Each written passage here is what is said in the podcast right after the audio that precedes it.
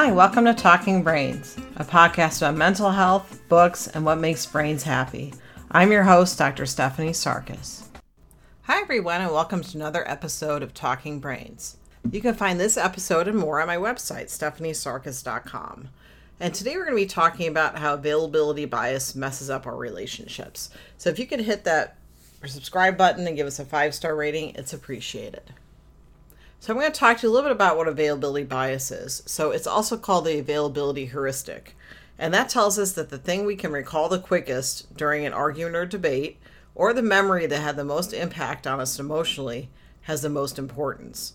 As you can imagine, this can trip us up in our relationships. We tend to stick with the idea that we have at the forefront of our minds because it's usually safer to stick with what we know. And researching other points of view takes time. And if something's been observed by us instead of just read about, we tend to overestimate its importance.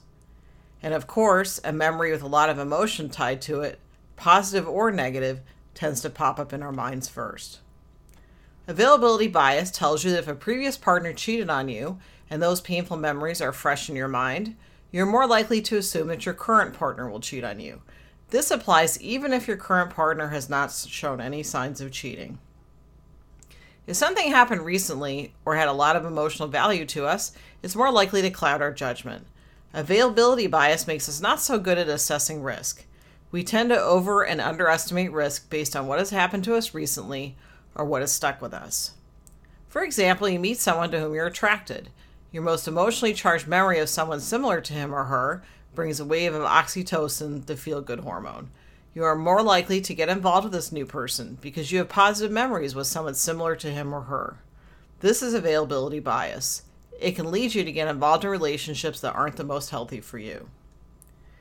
If you're arguing with your partner and you bring up something he or she did five years ago that angered you, you may be falling prey to availability bias. Your brain thinks that event was so impactful that you're bringing it up when it has nothing to do with your current argument. Your brain sort of twists that event to make that information fit into the current scenario. And bringing up past events when you're in an argument with a partner rarely solves any issues. When I'm working with couples, I have two what I call ground rules for arguments one, no name calling, and two, no bringing up of past events.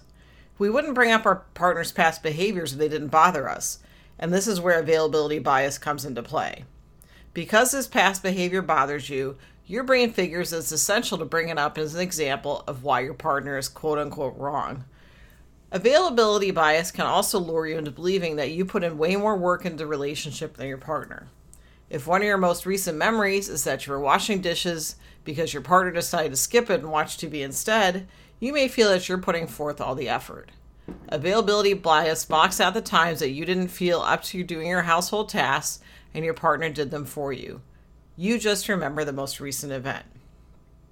So, what's the solution to this? First, realize that you're putting a lot more weight on something than it deserves because it recently happened or because it bothers you. Come up with alternatives to the first thing that pops into your mind. For example, the most recent emotionally charged memory you have is your partner telling you they weren't going to get out of bed to check on the baby. You start arguing with your partner about sharing nighttime feedings. Your partner tells you that he or she has been getting up for late night feedings. The only thing that comes to your mind is the last time there's late night feeding and you feel your partner let you down. Hold on a second and do a quick review of other nighttime feedings in the last month. Chances are your partner has helped out more than you originally thought. Whenever the first thought comes to mind, consider that may not be representative of what is happening or representative of what solutions might work best.